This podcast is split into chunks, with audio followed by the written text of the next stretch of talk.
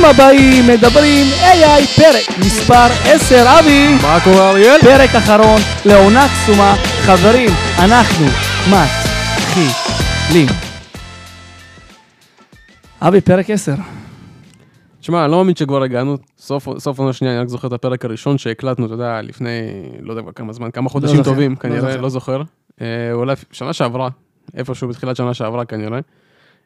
ואנחנו עוד פעם הגענו לסיום של עונה שהייתה מלאה בפרקים מטורפים, המון ידע, המון כלים שנתנו, המון סקירות מעניינות, ולכבוד זה, מה לא נשנה קצת. היה לנו חשוב קודם כל לשנות את המיקום של האולפן, קודם כל המאזינים עם הזמן, עם הפרקים באמת גדלו, צמחו, אנחנו מרגישים משפחה, מרגישים קהילה, ורצינו באמת שתרגישו שאנחנו יושבים באמת בסלון שלכם. כן, לגמרי. בסלון שלכם, בבית שלכם, משהו הרבה יותר אותנטי, משהו הרבה יותר אישי, הרבה יותר פנימי, וזה מרגש, ובהזדמנות זו, כמובן שיהיה עוד עונות, ואני לא עושה עכשיו כמו סוג של איזה פרידה מסוימת, כי פרדות תמיד זה קשה, אבל בהזדמנות זו אני רוצה להגיד לכם, תודה. תודה לכל אחד ואחד מכם שהייתם פה איתנו, שאמרתם, ששאלתם, שביקשתם, ובאמת שמחנו איתכם ביחד בשביל להגיע לאן שהגענו. אז תודה, ואנחנו נמשיך לעשות באמת מה שאנחנו אוהבים, התרפיה שלי ושל אבי, גם לדבר על דברים שמעניינים אותנו, גם לתת לכם ערך, ופשוט להפיץ את כל הערך הזה החוצה. פרק אחרון, פרק שונה, פרק אחר, פרק ספיישל שרצינו לעשות בשבילכם. אם אתם זוכרים, אם אתה זוכר אבי, אי אפשר לשכוח, את הפרק האחרון של עונה הראשונה. פרק האחרון שהבאנו את KD האלוף, שהיה אצלנו באמת פרק שהתפוצץ, המון אנשים הגיבו, אהבו, אנחנו שמחים על כך, וגם בעונה השנייה, אני ואבי, אמרנו את מי אנחנו נארח הפעם. את מי נארח, את מי נאבי, בשביל לעניין אתכם, את המאזינים בצורה הטובה ביותר, ולאט לאט בשיחות כזה העמוקות שלי ושלבי בזמן הפנוי שלנו, שזה היה רק בלילה, חשבנו על איך אנחנו נותנים הכי הרבה ערך למאזינים שלנו. נכון, אנחנו נותנים כלים, נכון, אנחנו נותנים סקירות מעניינות, אבל איך אנחנו נותנים לכם ערך פרקטי. וכשחשבנו על זה, במיוחד שאבי מתעסק וקיבל הרבה שאלות ממכם, מה זה סאס, איך עושים את זה, מה זה הדבר הזה, איך אני מקים את זה, איך אני מתחיל את זה, האם כל אחד יכול לעשות את זה, כמה כסף זה עולה, כל כך הרבה שאלות על סאס, ואני מסכים איתכם כי זה העולם הבא, כנראה גם בעולם העסקים, אנחנו רואים באמת הייפ באינסטגרם ובכל מקום אפשרי על הנושא הזה של הסאס. אני ואבי שנייה החלטנו ואמרנו שנייה, נכון שתמיד מעניין להביא אורח שעכשיו הצליח ולשמוע את הדרך שהוא הגיע עד לאן שהוא הגיע היום, אבל בואו נדבר טיפה יותר פרקטיקה. בואו נעשה את הפודקאסט הזה, את הפרק הזה, הכי פרקטי אליכם, מה זה סאס, איך מקימים סאס, מאפס, ואיך ממנפים את זה קדימה.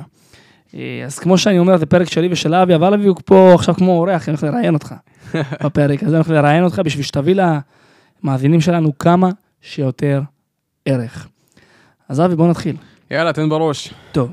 קודם כל, באמת יש לך קהילה מאוד מאוד יפה בוואטסאפ ובאינסטגרם, ושואלים אותך הרבה פעמים את השאלות האלה. עכשיו, למאזינים, שיכול להיות שהם לא נמצאים בפלטפורמות, בקהילה, באינסטגרם, ביוטיוב, לא משנה איפה, קודם כל, בוא נתחיל מהשאלה הפשוטה ביותר. אבי, מה זה סאס? שאלת השאלות. זו שאלה שבאמת חוזרת עצמה המון, ואני משתדל לענות עליה המון גם באינסטגרם, גם בוואטסאפ, מי שעדיין לא שמה, אז חבל, אתם מפספסים המון ידע שאני מעביר בחינם. אז לינקים בביו באינסטגרם, תרגישו חופשי. סאס זה, לפני שאנחנו נצלול לתוך, נקרא לזה ההגדרה המילונית. תסביר את זה בצורה הכי פשוטה, אנשים שאין להם מושג אפילו טכנולוגיה. מבחינתי סאס זה סוג של אומנות. היום כמעט כל דבר שאתם משתמשים בו זה סאס. ספוטיפיי זה סאס. כל דבר שאתם יכולים לחשוב עליו, שנותן לכם איזשהו, נקרא לזה שימוש, יש בו סאס. Airbnb זה סאס. Booking זה סאס, להזמין טיסות לחול זה סאס, הכל היום זה סאס. איך שלא תסתכל על זה. בחלק מהמקומות זה נראה יותר מוכר, יותר נקרא לזה ברור לעין שזה סאס, בחלק מהמקומות שזה כבר נהיה כל כך מוטמע במה שאנחנו עושים היום, שאנחנו אפילו לא חושבים על זה. אבל באיזשהו מקום הכל זה סאס. הראשי תיבות של סאס, למי שלא מכיר, זה Software as a Service. זאת אומרת, תוכנה בתור שירות. בעצם היכולת שלנו לקבל שירות מאיזשהו כלי טכנולוגי, מאיזושהי תוכנה. לדוגמה, ספוטיפיי, אתה מקבל שירות של האזנה לפודקאסטים, כמו שלנו, אתה מאזין למוזיקה, ובסוף זה מבוסס טכנולוגיה. זה השירות שאתה מקבל מתוכנה. אז אני חושב שזה די מובן מאליו, ספוטיפיי זה סאס, ועוד המון המון המון דברים שאתם מכירים ומשתמשים בכל יום, שיושב תחת ההגדרה של סאס. שתבינו שנייה את הגודל של זה, אבי אמר כזה זרק לאוויר, ספוטיפיי, מי שלא מבין, אני מגיע שנייה מהשאלות שלי, כי בן אדם שלא עכשיו מבין, אני אוהב שיווק, אני מכיר עסקים, שירות, כל הדברים האלה, אבל טכנולוגיה פחות התחום אצלי. קודם כל זרקת פה ספוטיפיי זה סאס, שזה משהו ענק, שתבינו שנייה על מה אבי הולך לדבר, כמובן שלהגיע לספוטיפיי זה משהו אחר, ועכשיו אנחנו נדבר על כל הדברים האלה, אבל ספוטיפיי זה דוגמה אחת מהדבר הקסום הזה, כמו שהוא אמר, יצירת אומנות, שדווקא עכשיו אנחנו רואים שהיא, בזכות כל העונות האלה, שהחוזים האלה, AI, נהיה הרבה יותר קל והרבה יותר נגיש לכם, המאזינים, בלי יותר מדי גם הרקע. נכון. אז יש לך עוד משהו להוסיף שנייה על סאס?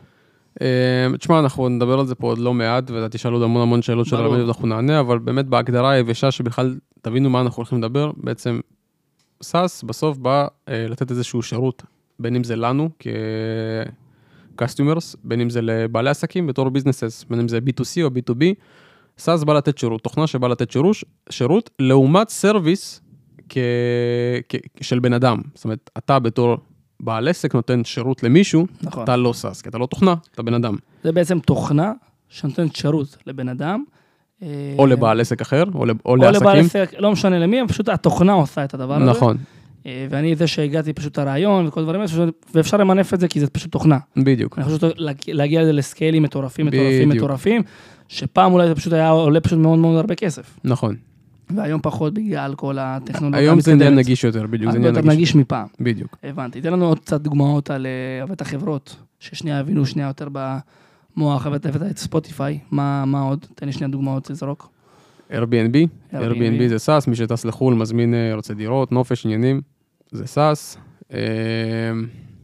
מה עוד יכול להיות? כל אתר שאתה משתמש בהם, שיש לך איזשהו, נקרא לזה סאבסקריפשן אליו, ChatGPT זה סאס. כל הפלטפורמות האלה, לא יודע, Notion, מי שמכיר, Todoist, Monday, כל זה, כל הדברים האלה. בכוונה אמרתי לך להגיד את הדברים האלה, אתה יודע, בשביל שאנשים ישמעו ויגידו פאק. כאילו איך אני יכול בכלל לגשת לדבר כזה. כן. אז באמת, קודם כל, הוא אמר לכם את התוכנה בעצם שנותנת שירות, בפשטות, לבני אדם. עכשיו, נכון שפעם יכול להיות שזה היה מאוד מאוד מסובך, וכמובן, אם אתם רוצים להקים משהו מאוד מאוד גדול, אני מאמין שזה... זה מסובך. מאוד מאוד מסובך. אבל בואו נדבר על הדברים הפשוטים האלה, על ההתחלה לפחות, על משהו קטן, שיכול לעשות איזה משהו נחמד. איך מתחילים? כמו מכל דבר, אתה צריך רעיון, בסדר? בוא נשים רק בצד את התוכנה. כל דבר שאתה רוצה לעשות בחיים, בא מגיע מאיזשהו רעיון. והמטרה של סאס בסוף, היא בעצם לפתור בעיות. אתה רוצה לבוא ולפתור בעיה למישהו, או לפתור בעיה לבעל עסק, או לפתור בעיה לכמה בעלי עסקים. בסוף אתה רוצה שאותם אנשים יבואו, ייתנו לך את הכסף שלהם, ואז ייתן להם בתמורה פתרון, לבעיות שמציקות להם, לבעיות שכואבות להם, בעיות שעולות להם כסף, בעיות שאין להם זמן. כמו שאנשים פותחים פשוט עסק לשירות, אני פותר את זה בהמסוימת, אותו דבר פשוט עם תוכנה, אני יכול להביא פה דוגמה שנייה, שאנשים שנייה יותר יבינו, תגיד אם אני אומר את השם נכון, בן לוי? בן לוי. יופי, שהוא לא בא מהעולם הטכנולוגיה. בן לוי? נראה לי בן לוי. בן לוי, יכול שאתם מכירים אותו מהאינסטגרם, הוא לא בא מעולם הטכנולוגיה, לפי מה שאני יודע. הוא לא טכנולוג, הוא איש מאוד חזק. הוא התחיל כאיש שירות שעורך סרטונים. כן. הוא עושה את זה בצורה מאוד טובה, אבל הוא עורך סרטונים, ומה שהוא זיהה כבעיה אצלו, שזה היה לדעתי מאוד מאוד מהמם, ומדהים, הוא לא זיהה איזה בעיה שהיא, הוא לא פתר בעיה שכבר אין אותה בעולם, כבר יש רעיונות כאלה בעולם, פשוט הוא עשה את זה טוב יותר. קאפס, נכון? כן. קאפס, שהוא הביא באמת תוכנה, שפשוט מתרגמת עבורכם את הכתוביות בעברית. שמה על הסרטונים שלכם כתוביות בצורה אוטומטית בעברית? כתוביות בצורה אוטומטית, בצורה טובה ותקינה. כן, וזה מתלבש, מה שטוב פה, שזה מתלבש על האדובי פרמייר, ועל כל העולם תוכן הזה, זאת אומרת, זה לא משהו באייפון, זה ממש לחבר'ה מקצוענים. בגלל שהוא הגיע מעולם השירות, והוא זיהה את הבעיה הזאת אצלו כבעל עסק, שמשהו שלקח לו מאוד מאוד הרבה זמן, והוא זיהה את הבעיה הזאת, והוא הקים משהו שאני חושב שיש דברים כאלה בעולם, פשוט הוא מכיר את זה ממש על ישראל. נכון. אני יודע שעכשיו הוא עובד גם עם עוד מדינות, אבל הוא התחיל בישראל.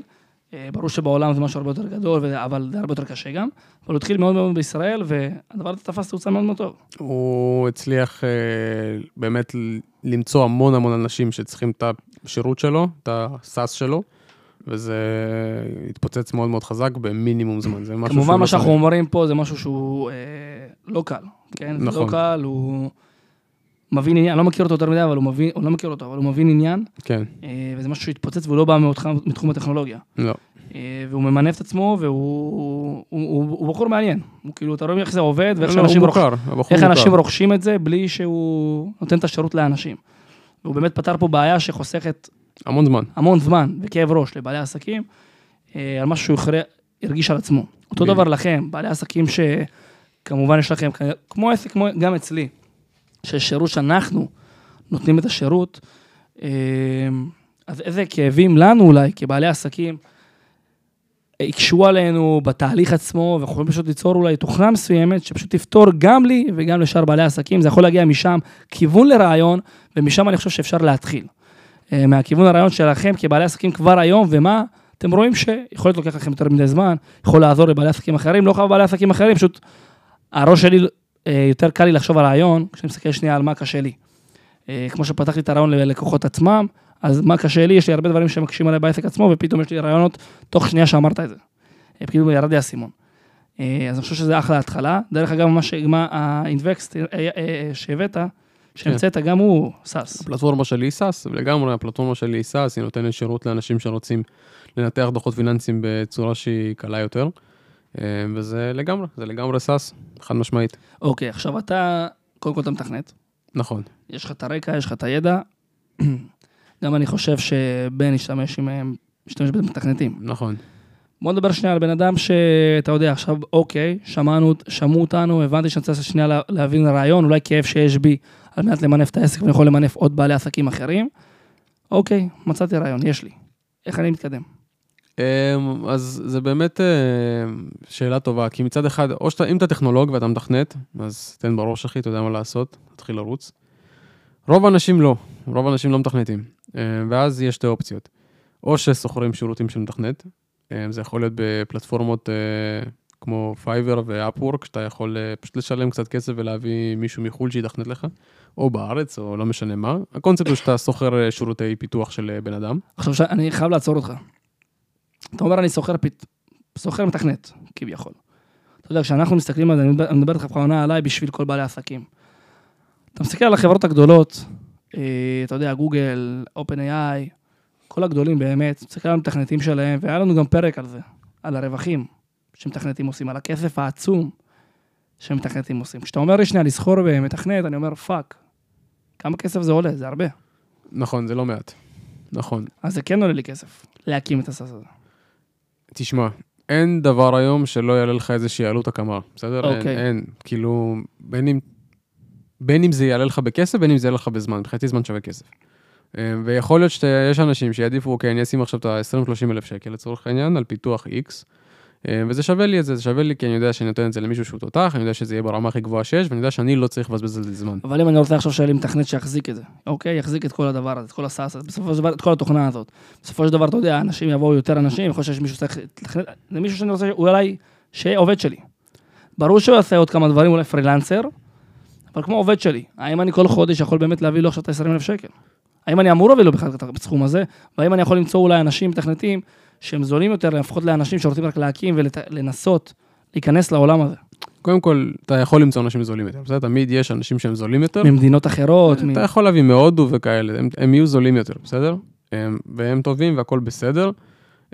פשוט שים לב שאתה לא מתפשר על האיכות, כי בסוף הזול עולה ביוקר. שים לב באמת שאתה בסוף רוכש שירותים של מישהו שהוא טוב. כל עולם התחזוקה זה עולם שהוא מעניין, כי המון המון פיתוחים הם פלאג אנד פליי, בסדר? מרגע שפיתחת, יאללה, בוא נרוץ, אין פה יותר מדי מה לתחזק, זה עובד, הכל בסדר, יש יותר מדי משתמשים, אנחנו מעלים עוד משאבים בענן לצורך העניין, זה יחסית רגוע. לתחזק היום באמת אתה צריך לפתח, זה יותר בעולם הזה שאוקיי, אני רוצה עוד פיצ'ר, אני רוצה לקדם עוד, אני רוצה לפתח עוד, אני רוצה להוסיף עוד דברים on top, מה שיש לי, אתה תצטרך לתכנת, נכון. אבל יש שיטות, בסדר? אתה יכול לשלם למתכנת עלות הקמה, בדרך כלל עם חוזה טוב מספיק, אתה גם תקבל ממנו איזה 2-3 של, נקרא לזה, תחזוקה בחינם על חשבונו, ואז תראה, יש לך 2-3 לראות, אתה עושה כסף, אתה לא עושה כסף, אם אתה עושה כסף, אתה יכול להגשת אליו ולהגיד לו, תקשיב, אני עושה X כסף, אני מוכן להתחלק איתך ברווחים, כך 20% לצורך העניין, אבל אתה עכשיו איתי, אתה לא זז, אתה איתי, וכל דבר שצריך אנחנו עושים ביחד, ואנחנו מתחלקים ברווחים. למה בעצם אם התחלנו, אמרנו טוב, אני מחפש, יש רעיון, אני עובר ישר למתכנת. אז למה בעצם זה יותר קל עכשיו עם ה-AI? כביכול, מה זה עוזר לי כאחד שרוצה להקים תוכנת סאס? יש היום פלטפורמות no-code. זה די straight forward, אתה לא צריך תכנת כדי להקים, בסדר? יש פלטפורמות כמו Bubble, כמו Flutterflow, כמו Adalo, בעצם מאפשרות לך לעשות כמו בוויקס, שאתה בונה אתר, אתה גורר דברים וכזה, ובונה כאילו בלי לתכנת, פשוט גורר, אני רוצה צבע כזה, אני רוצה כפתור פה, אני רוצה זה שם. אותו דבר שם, אותו דבר בפלטפורמות no-code כאלה כמו Bubble, לצורך העניין. יש להם טמפלייטים מאוד מאוד מאוד רחבים, יש להם מלא מלא דוגמאות, אתה נכנס, מתחיל לעצב את זה איך שאתה רוצה, איך שאתה חושב לנכון, מתחיל לבנות את הלוגיקה מאחורי הקלעים של מה הכלי שלך באמת עושה, בלי לכתוב קוד, פשוט דרג אנד דרופ, לוקח, מושך, לוחץ, שם פה, שם שם, כפתור כאן, כפתור שם. זאת עוד אופציה. זאת אופציה שהרבה אנשים גם משתמשים בה היום, כל מיני פלטפורמות no-code למיניהם שנותנות לך הכל. אתה יכול לשים סליקה, אתה יכול לשים תמיכה, אתה יכול לשים פנייה ללקוחות, אתה יכול לשים תיבה, אתה יכול לשים מה שאתה רוצה. ופה בדיוק נכנס מה שאמרתי לך מקודם. אתה יכול לעשות את כל זה בעצמך, אין שום בעיה. זה ייקח לך פשוט המון המון המון זמן, ואז בעלי עסקים צריכים להחליט. מה עולה לי יותר? לקחת 25,000 שקל לשים על מתכנת, שיבנה לי מה שאני רוצה מ-0 ל-100 ואני אהיה מבסוט, או לקחת את הזמן שלי, וזה יהיה המון המון זמן, כדי לבנות משהו בעצמי מ-0 ל-100. בדיוק, אז זה מה שהיה לי חשוב שנייה, שנעלה לשולחן הזה, כי אתה יודע, מקשיבים לנו מכל המינים, יש כאלה שאומרו, תקשיב, בא לי לעשות את זה בעצמי, ולקח את הזמן שלי, ולהשקיע בזה את כל חיי, או לשלם פשוט למתכנת, ולהמשיך להתעסק במה שאני הכי יודע טוב. אז קודם כל, כמו שאמרו לכם, באמת אתם יכולים להתחיל קודם כל, כמובן, כל דבר מתחיל מרעיון, לא חייב להמציא עכשיו רעיון, כמו שאילון מאסק עכשיו ממציא הרבה דברים, אתם יכולים להיות כמו מרק צוקרברג, שהוא לוקח רעיון של מישהו, שהוא פתח את זה בצורה הרבה יותר טובה. נכון. שוב, אני לא אומר להעתיק, אלא לקחת כהשראה. ולעשות את זה פשוט בצורה הרבה יותר טובה, או פשוט מכאבים שלכם, באמת צורך אישי שלכם, בדיוק כמו הדוגמה שהבאנו לכם מקודם, צורך אישי שאתם מרגישים שאתם באמת יכולים לעזור לבעלי עסקים, או לאנשים, או לא משנה למי, מישהו אחר. לאחר מכן, או לחפש מתכנת, אבי אמר גם יש מתכנתים לא חייב בארץ, בחו"ל, אפשר גם בהודו, ויש כאלה הרבה כאלה שאני יודע שהם משתמשים בזה. ועושים גם את העבודה בצורה גם יותר זולה, או בצורה של no-code, שיש היום. כן. שבאמת אתם יודעים שזה ייקח הרבה יותר זמן, אבל מצד שני, חוסכים את העלויות שלהם תכנת, ואתם עושים את זה בעצמכם, יש גם אופציה כזאת.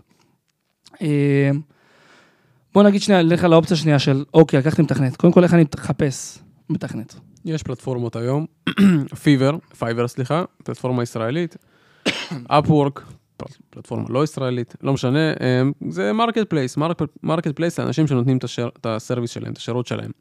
תכנס לשם, כותב, I need, לא משנה מה אתה מפתח, נניח אתה מפתח איזושהי אפליקציה לפלאפון. I need mobile development application, developer, blah, blah, blah. אתה מחפש מפתח, ונהיה לך, אתה תקבל שם, לא יודע, מאות מפתחים, הודים, חלקם יקרים יותר, חלקם יקרים פחות, חלקם... אתה רואה את התג מחיר שם? בטח.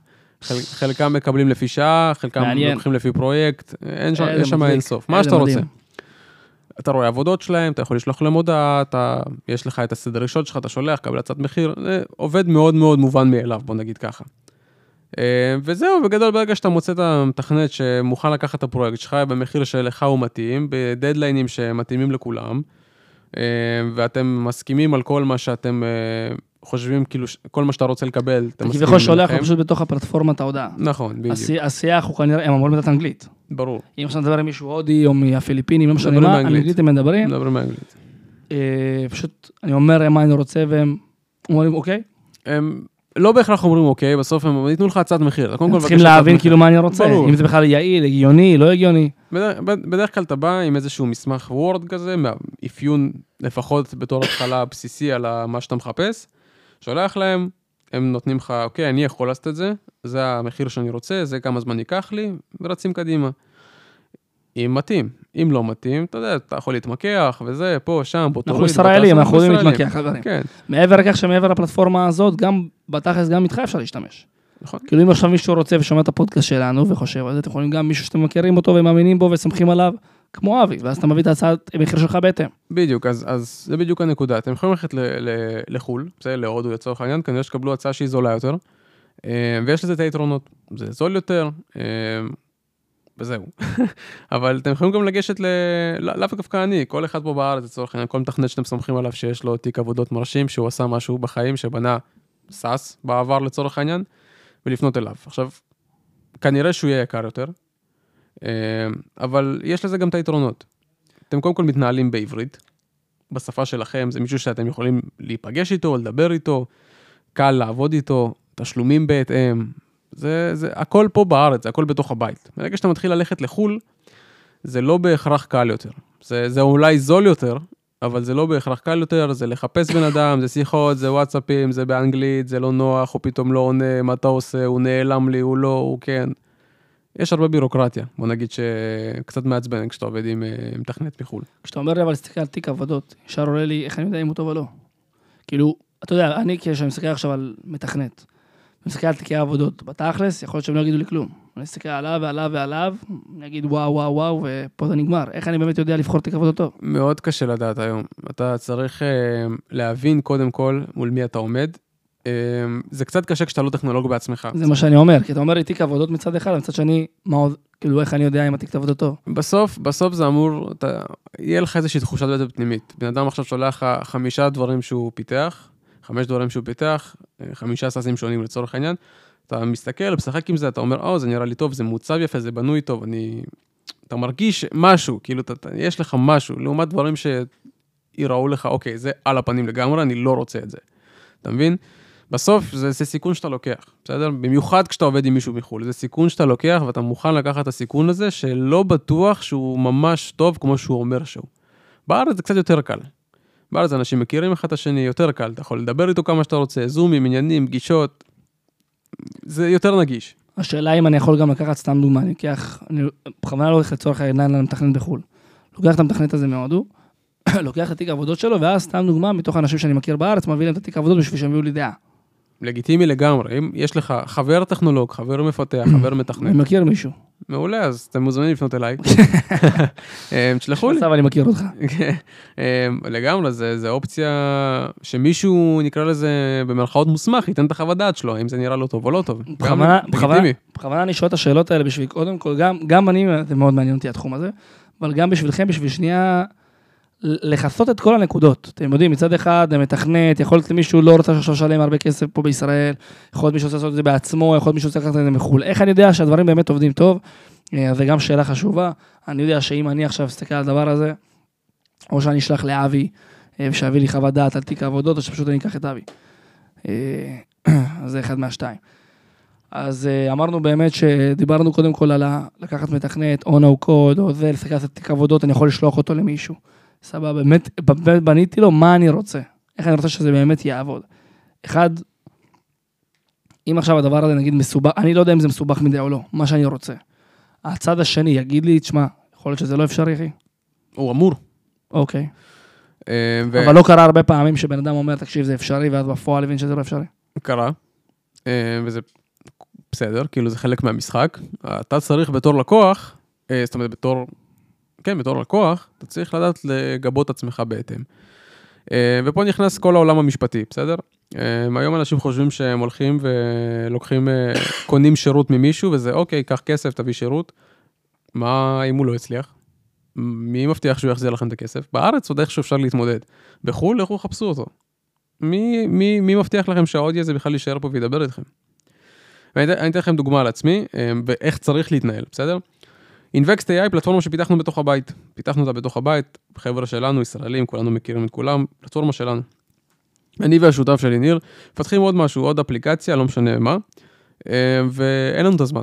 לי אין את הזמן לפתח אותה בעצמי, לא אין את הזמן, אין לו גם תדע טכנולוגי, והחלטנו שאנחנו שמים כסף. שמים כסף, מביאים צוות מפתחים מחול. צוות מפתחים הודים. כי אני מרגיש שהכסף שאני אשים עליהם, יותר שווה לי מאשר הזמן שאני צריך להקדיש, כדי לפתח את זה. לא משנה הסכום, זה לא רלוונטי, הנקודה היא איך אנחנו מתמגנים מהעולם הזה. וזה חוזה, יש חוזה מאוד מאוד מפורט בינינו לביניהם, של מה הם מחויבים לתת, תוך כמה זמן, תתתה, מה קורה אם הם לא מצליחים, מה קורה אם נכשלים, כל הסעיפים האפשריים. בעצם במטרה להתמגן נגד, נקרא לזה אופציות, שאולי יגיעו יום אחד, נקווה שלא, ויהיו פחות נעימות לאחד מהצדדים. אז זה מאוד מאוד חשוב, תתייעצו עם עורך דין. זה כאילו במיוחד אם אתם עובדים עם חול. כשאתם עובדים בארץ זה טיפה קל יותר. עדיין הייתי ממליץ לדבר עם עורך דין, כדי שעדיין יהיה איזשהו חוזה. אני תמיד ממליץ בלי קשר לכל ה... לגמרי. לא משנה לאיזה עולם, תמיד חשוב שלנו גם חוזה, גם עורך דין, שבאמת יחסה עלינו. גם עלינו, ישמור גם עלינו, גם עליהם. זה בא ביחד. תמיד טוב שיש הגנה משפטית. בארץ זה יותר קל. למה זה יותר קל? כי אם אני לא טועה, אני חושב שזה עובד ככה. כשאתה תובע מישהו, נניח, תובע עכשיו הודי, אתה תובע אותו כי הוא לא סיפק את מה שאתה עשית, אתה תובע אותו בהודו. אתה מבין, אתה לא תובע אותו בישראל, אתה תובע אותו בהודו, זה לשלוח עורך דין להודו, לבית המשפט בהודו, כדי לתבוע אותם, בהודו. זה רציני מאוד. זה חרא גדול. כן. כשאתה עובד עם מישהו בארץ, סבבה, אתה לא עשית את העבודה שלך, סבבה, אני תובע אותך פה בארץ, נוסע רבע שעה באוטו, הנה בית משפט, יאללה, בהצלחה. אתה מבין? אז זה עוד שיקול ששווה לקחת. הבנתי אותך. עכשיו, דיברנו שנייה גם על הקטע של המשפטים, שחשוב לעשות את זה. שאלה לי אליך כזאת, איך אני יודע מה, כי בן אדם, אתה יודע, בסוף יש לי איזה משהו לתת לו, אמרת דדליין, מסוים, עד ככה וככה, איך אני, אתה יודע, לא איך שאני מרקע טכנולוגי, איך אני יודע בכלל לתת לו דדליין? יכול להיות שאני אגיד לו, תשמע, אני לא רוצה שזה יתפתח עוד חודש, אבל המוצר הזה צריך חצי שנה, אני לא יודע. אתה לא יודע, והתפקיד שלו כמתכנת, לתת לך את חוות דעת המקצועית שלו, ולהגיד כמה זמן זה באמת ייקח. יכול להיות שאתה רוצה משהו לא הגיוני בחודש, ולהגיד לך, תקשיב, גבר, זה לא אפשרי, המינימום של המינימום זה 4-5 חודשים, או שתסכים, תגיד לו, אחלה, אני מבין מה אתה אומר. או שאתה בוחר מישהו אחר. או שתבחר מישהו אחר, אבל... אופציה שלך. הייתי שם דגש על זה, שאם פתאום אתה רואה יותר ממתכנת אחד שאומרים לך, שומע, זה לא אפשרי בחודש, אז תבין שזה לא אפשרי בחודש. בסוף אין להם אינטרס לעקוץ אותך. ברור. נגעת פה בעוד נקודה, שכמו סקר שוק. שאתם עושים איזה, יש לכם רעיון מסוים, אתם בודקים עם התכנתים כמה זמן זה ייקח, אחד אמר לכם 4 חודשים, הייתי ממליץ לכם לחפש עם כמה אנשים. תמיד. תחפשו כמה אנשים, עד דברו עם האחד תהיו נעולים עליו, לא משנה אם המחיר שלו הכי זול, אל תהיו נעולים על אחד. תחפשו כמה אנשים, אם ראיתם באמת שכל האנשים אמרו שתשמע, זה לוקח 4 חודשים, סבבה, יש לי, אוקיי, מבחינת ידע, מספיק מתכנתים, אמרו לי את אותה הנקודה, אני יכול להמשיך איתה בהמשך. אז קודם כל, אחד סקר שוק. תבדקו כמה, גם אם אתם בחול, אז בחול, ואמרת יתרונות ואת החיסרונות, וגם אם אתם בארץ, אתם יכולים לבדוק כמה אותו דבר. גם בארץ יש את היתרונות ואת החיסרונות שלהם. אז באמת לעשות סוג של סקר שוק משלכם, אל תהיו עצלנים, באמת לבדוק מה הדבר שהכי נכון ומתאים לכם. אז דיברנו באמת על התחילה, שכמובן זה הרעיון, לאחר מכן אני ממשיך למתכנת, נו קוד, בארץ, בחו"ל, לא משנה מה. אוקיי, חיכיתי 4 חודשים, המתכנת הביא לי את המוצר, מה קורה? זהו, יש מוצר? יש מוצר, אבל בסוף מוצר זה אחלה, השאלה אם אתה עושה ממנו כסף. זאת אומרת, מה המטרה שלך במוצר הזה שאתה מנסה לפתח? היום המטרה שלך היא לייצר סוג של עוד איזשהו פאנל במרכאות, שיביא לך לידים למשהו שהוא יותר גדול, האם זה המטרה שלך זה פשוט סאס שרץ בסיר ניתן ערך חודשי ומכניס כסף. ועוזר לכמה שיותר אנשים. ועוזר לכמה שיותר אנשים, בדיוק. ופה זה כביכול קצת מחזיר אותי מאוד מאוד מאוד אחורה לשלב של הרעיון, וזה באמת לכל הדבר הזה שנקרא חקר שוק. חקר שוק זה אולי הדבר הכי חשוב בעולם הסאס. הכי חשוב בעולם הסאס, כי אתה לא רוצה לרוץ קדימה בפיתוח של כמה חודשים טובים, למוצר שאתה לא יודע אם מישהו ישתמש בו בכלל. למוצר שיכול מאוד להיות שאתה תגלה שאף אחד לא צריך. ואז מה עשית? שרפת כסף, שרפת זמן, והמוצר שלך אתה יכול... לגרוד אותו, ברמת העיקרון. אתה מתחיל את הבדיקה הזאת הרבה לפני, עוד בשלב הרעיון. אתה לא מתחיל לפתח בכלל. אתה לא מתחיל לפתח עוד לפני שיש לך חקר שוק אמין. אתה לא נוגע בקוד, אתה לא כותב שורה של קוד, לפני שעשית ולידציה על המוצר שלך. איך אתה מתחיל חקר שוק? אני אוהב לחלק את זה ל3 חלקים. לחלק מוצרים ל3 תתי, נקרא לזה, קבוצות. יש מוצרים שהם must have, חייב שיהיה. יש מוצרים שהם nice to have, ויש מוצרים שהם can help. יענו מוצרים שהם מאוד מאוד חשובים לבעל עסק, מוצרים שנחמד וטוב שיהיה אותם, מוצרים שיכולים לעזור. בדרך כלל, אתם לא תרצו לעשות שום דבר שהוא לא מוצר שהוא must have. בסדר?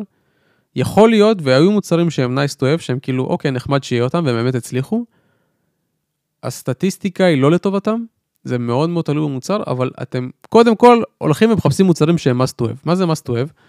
זה מוצרים שהם, שבעל עסק, שעסקים לא יכולים לחיות בלעדיהם, אתם חייבים אותם.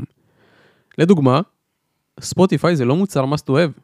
אני יכול לחיות בלי ספוטיפיי, יהיה לי פחות כיף אולי, אבל זה nice to have, מוצר שהוא נחמד. אתה יכול להמשיך, אתה יודע, לא לשלם על ספוטיפיי, יהיה לך פרסומות וזה, אבל אתה יכול. אתה מבין? ויש עוד המון המון מוצרים כאלה. אבל יש מוצרים לבעלי עסקים שהם must to have, שאתה חייב אותם בעסק, העסק בנוי עליהם, העסק חייב אותם, העסק עושה איתם מלא מלא כסף, העסק חוסך מלא מלא זמן, חוסך משאבים, חייב אותם. יכול להיות מערכת CRM כזאת או אחרת, זה לא משנה. ואתם רוצים להיות שם, אתם רוצים להיות בנקודה הזאת. ההמלצה שלי, אל תחפשו לעשות SaaS B2C, Business to Consumer, במיוחד לא עם רטינר חודשי. זה מאוד מאוד קשה היום, אני אגיד לכם גם למה. אתם רוצים לגבות מבן אדם תשלום חודשי קבוע. זה כל הקונספט של רטיינר חודשי, במיוחד אם אתם הולכים על B2C, Business to Consumer. הסיכוי שלכם בתור SaaS, להתחרות בבן אדם שיש לו חשבונות, שכירות, מים, יציאות, תשלומים חודשיים קבועים, הוא לא קיים ברמת העיקרון. בסדר, אתם רוצים מבן אדם שישים עוד כסף כל חודש על ההוצאות שכבר יש לו. הסיכוי הוא נמוך, בסדר? זה, אני מניח שאתה גם מבין את הרציונל פה מאחורי הקלעים. אל תלכו, אם אתם כבר הולכים B2C, Business to Consumer, לא הייתי ממליץ על ריטיינר חודשי, בטח לא בהתחלה, הייתי ממליץ על Lifetime Payment, בסדר? תשלום אחד, חד פעמי, המוצר שלו לכל החיים. ראיתם שיש ביקוש, אין בעיה, נייצר איזושהי תוכנית של ריטיינר חודשי. זה המקום שהמון המון אנשים טועים בו, אני טעיתי שמה, כשהבנתי את זה גם, ואל תעשו את הטעות הזאת, בסדר? במיוחד לא היום, 2024, אם אתם מוכרים לישראל זה עוד יותר קשה, אנשים פה לא אוהבים לשלם, בטח לא על תוכנות, תקופת מלחמה, עניינים, אין עבודה, בלגן, אנשים לא ישלמו, בסדר? גם בחול לא אוהבים שלם, אבל אתם רוצים לעשות סאס שהוא יהיה לאנשים פשוטים, בוא נגיד ככה, כמוני כמוך, lifetime payment, תשלום אחד, חד פעמי, המוצר שלו לכל החיים, סע ברכה אחי, תביא את הכסף, נתקדם. יש לזה יתרונות, יש לזה חסרונות, אבל זה סיכוי הרבה יותר גבוה שתעשו כסף. בסדר? אנשים גם מונעים מרגש. ובחודשי פחות. וואלה. אז זה איזושהי נקודה שאני למדתי על עצמי, ואני חושב שהיא תיתן לכם המון. למה שלא תהיה את האופציה בעצם, כמו בהרבה תוכנות סאס, נותן את האופציה של השנתי, ונותן את האופציה של הריטיינר? ברגע שאתה נותן ריטיינר... יש את האופציה, או, אני יכול לקנות את המוצר לשנה ולסיים עם זה, ואני יכול לקנות את המוצר לשנה חודשי. המון, זה פסיכולוגיה של מחירים. ברגע שאתה נותן לבן אדם יותר מאופציה אחת, הוא מתבדר. בסדר? זה דבר ראשון. אני קשה להסכים איתך. זה מוכח, בסדר? זה מוכח בסאס. בסאס. זה מוכח בסאס. זה משהו אחר. לא, אני מדבר על סאס. בחיים האמיתיים אתה נותן לו תוכניות ליווי שונות כאלה ואחרות, זה משהו אחר. בסאס זה מוכח. ברגע שאתה נותן לבן אדם יותר מאופציה אחת, או נקרא לזה במקרה הכי גרוע שתי אופציות, הוא מתחיל להתבדר, בסוף אתה נשאר בלי כלום. עכשיו, מה הבעיה בריטיינרים חודשיים? כשאתה נותן ריטיינר חודשי, אתה מחויב לריפאונד. בכל רגע נתון, בן אדם יכול לבטל את המנוי שלך, ואתה תזרים המזומנים שלך הלך בגדול. יש מדיניות ביטול, בסדר? בן אדם קונה כל חודש, הוא יכול לשלם חודש אחד, ויאללה, סע ברכה, אני לא רוצה יותר, מיציתי. בסוף, אני אומר את זה גם ממקום של SaaS owner, וגם ממקום של לקוח. אתה יודע, אני כלקוח, אני משתמש בהרבה תוכנות SaaS. ודווקא בתוכנות שאני משתמש, הרבה פעמים היה שם את האופציה של... או שאתה לוקח את המחיר השנתי שהוא זול יותר, אבל אתה מתחייב לשנה. נכון. או שאתה לוקח את המחיר החודשי. דרך אגב, זה עובד גם בחדר כושר, בהרבה מקומות, אבל זה ספציפית, אני מדבר על סאס. ושזה היה לי הרבה, הביא לי הרבה יותר נוח לקחת החלטה, כי לקוח, לפחות לי, לא מישהו מהעולם הטכנולוגי. אני ספציפית מעדיף שלם ריטיינר חודשי, כי אני יודע שאני לא מחויב לשנה. על מה אתה משלם? על איזה סאס אתה משלם? יש לך את המערכת של הסמוב, לדעתי. שמה היא עושה? זה בעצם יש לי כמו מערכת CRM.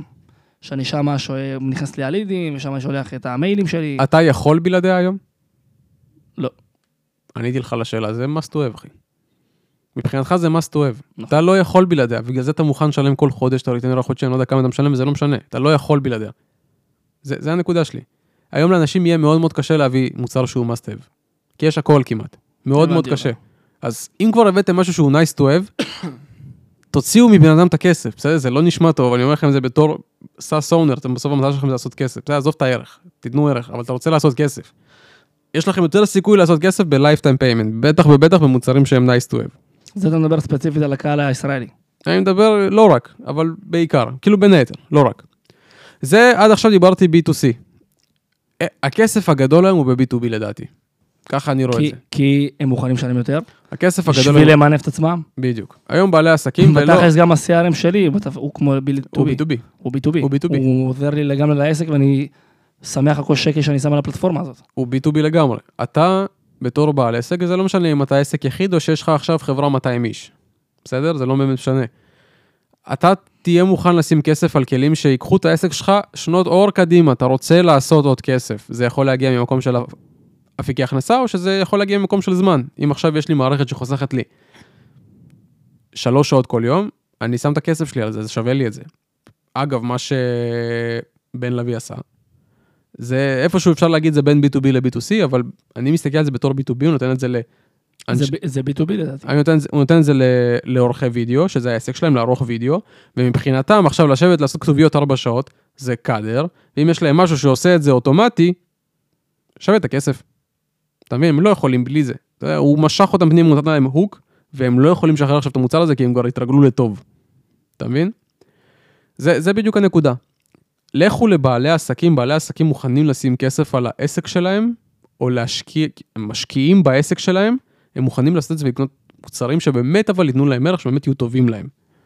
הבנתי, אז הטיפ שלך פשוט, אם כבר יש לנו כבר של סאס, אני מדבר שנייה ספציפית לאנשים שהם פחות טכנולוגיים במאזינים שלנו, מי שטכנולוגי שפשוט עושה את זה כמו שהוא רוצה, אבל פחות טכנולוגיים באמת להתחיל עם ה-B2B, בגלל זה כשדיברנו אתכם עוד על הרמה של הרעיון, אז אמרתי לכם, תחשבו על מה אתם כבעלי עסקים עכשיו, בעבודה שלכם האישית, משהו שמעכב אתכם, שמפריע לכם, שקשה לכם, ומה אתם חושבים שיכול להיות שהיה must have, כמו שאבי אומר, ואין אותו, או שיש משהו דומה לו, אבל לא מספיק טוב, שאתה יכולים לקחת ולמנף, לקחת על הרעיון, להביא למתכנת, ומשם להמשיך, כמובן עם חקר שוק, שאתם עושים לפני, ואז אתם רואים שזה לא רק לכם יש את הבעיה הזאת, אלא לכל מי שעושה גם מה שעושה, יש לכם את הבעיה, ואז אתם רואים שיש לכם באמת פה בסיס.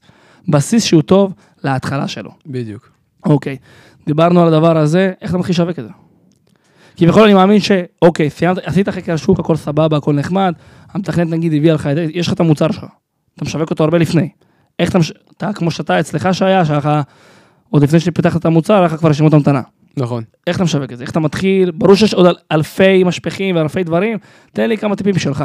גם זה משתנה בין B2B ל-B2C.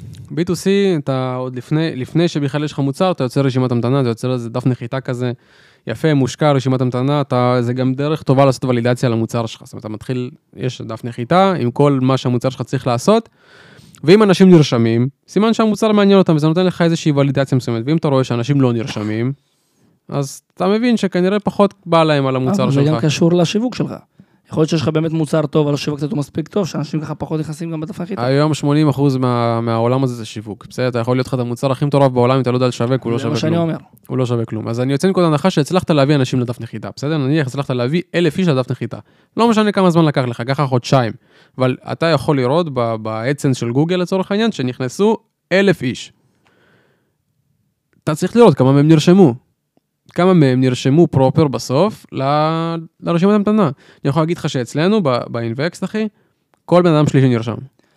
אבל מה שטוב גם הרבה פעמים בסאס, בדרך כלל גם ברשימות המתנה, והרבה, אם אתם מסתכלים שלי, גם ממדלים את הגדולים ביותר בעולם, שגם GPT היה... עם המתנה. עם הרשימת המתנה. כן. שהרבה פעמים מתחילים זה גם כפלטפורמה חינמית. בוא, תנסה, תתחיל, תראה, אתה רוצה לשלם כסף, אתה יכול, לא תהיה חייב. לא כל סאס גם עולה כסף, אנחנו מדברים הרבה פעמים על רכישות. נכון. אז בדרך כלל אני יודע שהרבה פעמים מקובל, שיש לי איזו פלטפורמה שהיא חינמית, יכול להיות שנותן טיפה נגיעה של הפרימיום, שאנשים יתמכרו לפרימיום, ואז הם באמת מתחילים ולשלם את זה באמת עם המס תואבת. אז כל המוצרים של סאס הם בדרך כלל, לפחות בהתחלה, חינמים? לא. יש המון מוצרים אחרי שהם לא, שאתה לא נותן כלום חינמי. אוקיי. זה מתקשר למה שאמרתי על ה-lifetime payment. לא נותנים חינם. מה אתה ממליץ למאזינים? זה מאוד מאוד תלוי במוצר שלכם. זה קשה לתת הכללה. אני יכול להגיד לכם שיש הרבה מאוד מוצרים, שהם קודם כל, כל העולם הזה של איך אני עושה פרייסינג, איך אני מתמחר את המוצר שלי, הוא מאוד מאוד קשה. בסדר? זה המון ניסוי וטעייה, עושים המון A-B טסטינג, זה לא, אתה לא שם מחיר ויאללה, אודרוב, בוא נראה מה קורה. יש המון תורה סביב הדבר הזה, ויש מוצרים שמגלים שריטיינר חודשי לא היה להם טוב, ויש מוצרים שמגלים שהם היו צריכים להעלות את המחיר בצורה משמעותית, ויש מוצרים... יכולים לשנות את זה גם תוך כדי. שיעשו מה שבא להם, ברור, אבל זה המון ניסוי וטעייה. אני הייתי פשוט הולך ומחפש את המתחרים שלכם. לכו תסתכלו מה המתחרים שלכם עושים, זה לא אומר שזה טוב. לכו תסתכלו מה המתחרים שלכם עושים, תבינו במה הם שונים. יש היום אתר שנקרא Similar Web. לא יודע מי מכם שמע עליו. אתם יכולים להיכנס אליו, להכניס את הדומיין של האתר המתחרה לצורכן, של המתחרה, ולראות ממש סוג של אנליזה יחסית טובה על המתחרה שלכם. כמה אנשים נכנסים לו כל חודש, מאיפה הם מגיעים, מאיזה פלטפורמות הם מגיעים, איך הוא משווק, כל מיני דברים כאלה. לכו תבינו, יש לכם עכשיו מוצר מתחרה. אתם יכולים לראות, נכנסו אליו בממוצע 500,000 איש בשלושה חודשים האחרונים. כנראה שהבן אדם עושה משהו טוב. הדבר היחיד שחסר זה שאתה לא יכול לראות כמה אנשים משלמים. זה באמת משהו שעדיין אין וחבל.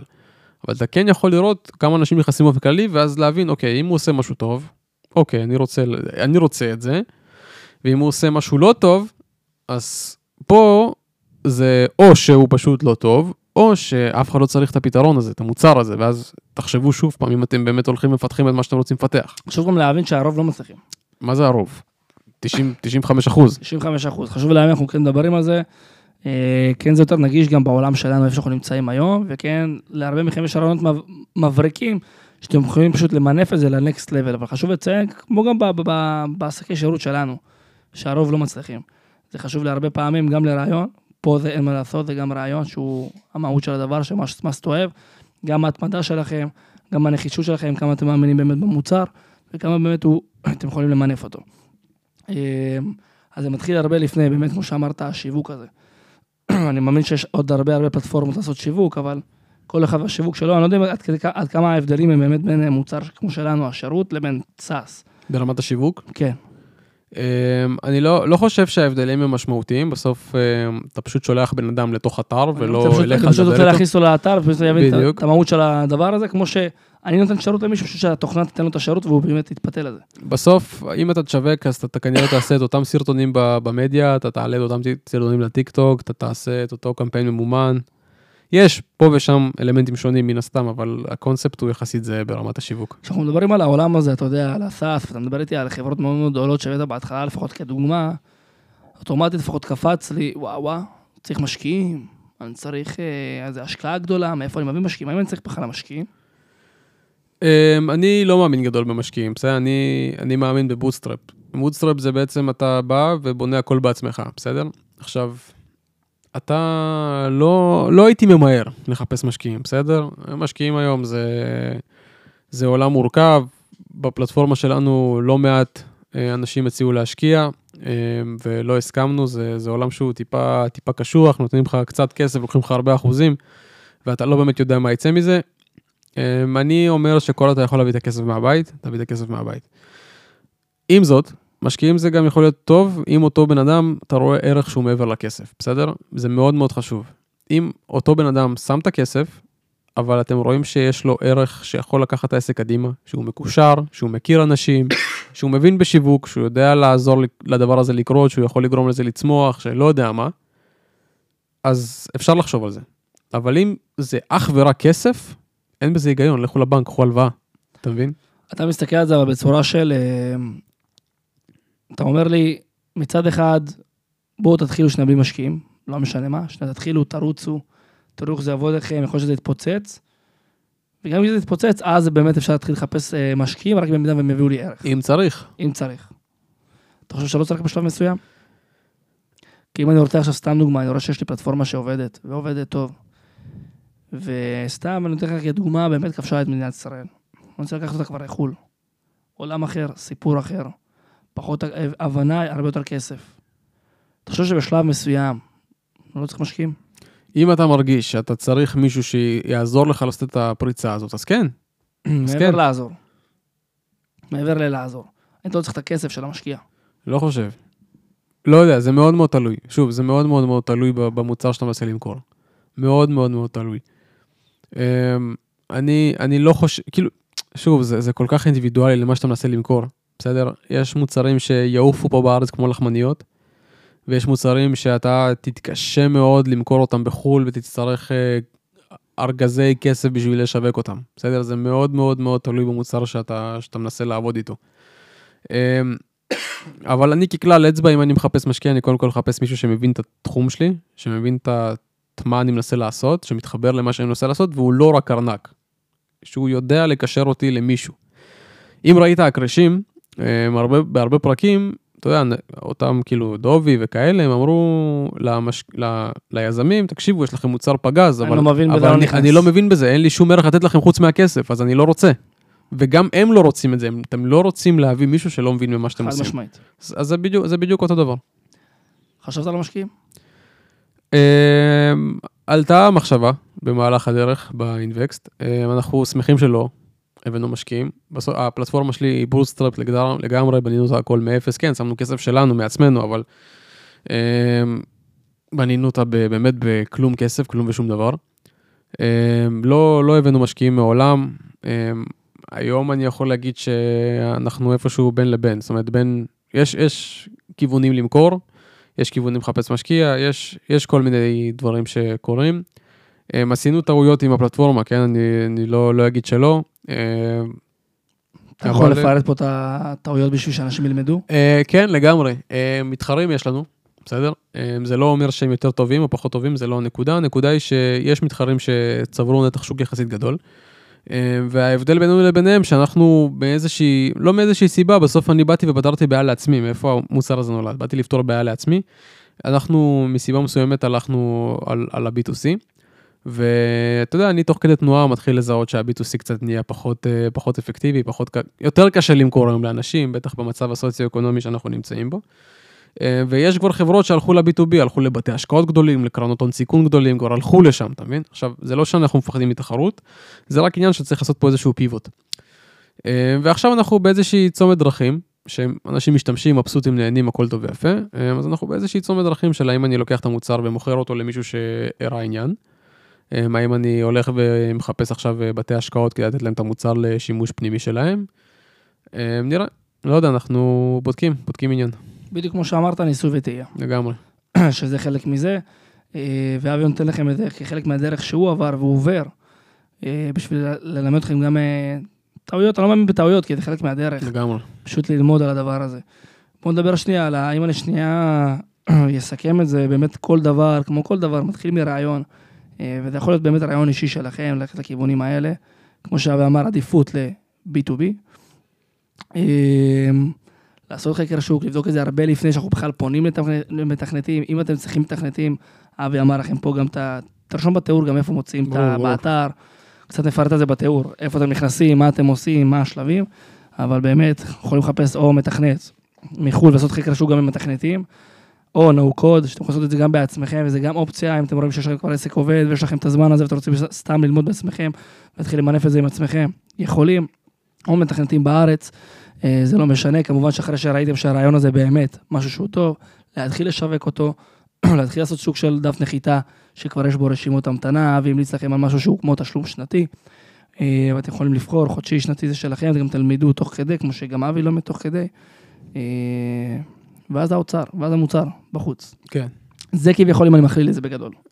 מאוד מאוד ברור, מתומצד, ברור שמתומצד, אבל משהו שייתן ספתח ראשון לנגיד למאזין, שישמע אותי, כמובן שזה עולם שמומלץ לכם לחקור עליו עוד ועוד ועוד, ואנחנו יכולים לדבר על זה 24 שעות, אבל זה לא יספיק, אבל זה הדברים הבסיסיים הקטנים, שתדעו בכלל כיוון, ויז'ן, לאן לקחת את זה.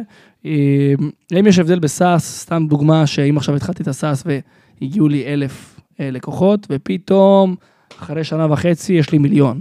האם התוכנה עובדת אותו דבר, או שאני לא נוגע בה, או שיש איזה תהליכים שאני צריך ליצור תוך כדי בשביל ה1,000,000 משתמשים האלה, בלי שיהיה באגים במערכת. הכל עניין של כסף ומשאבים. בסדר? אין הבדל. אם הפלטפורמה שלך עושה את אותו דבר עבור 1,000 איש, ואתה רוצה שהיא תעשה את אותו דבר עבור 1,000,000 איש, כל מה שהיא צריכה לעשות זה להצליח לעמוד בכמות הלקוחות, בכמות הטראפיק שהיא מקבלת מדי יום. עניין של כמה משאבים אתה שם. בסוף כל הדבר הזה יושב על איזה שהם שרתים בענן, לצורך העניין.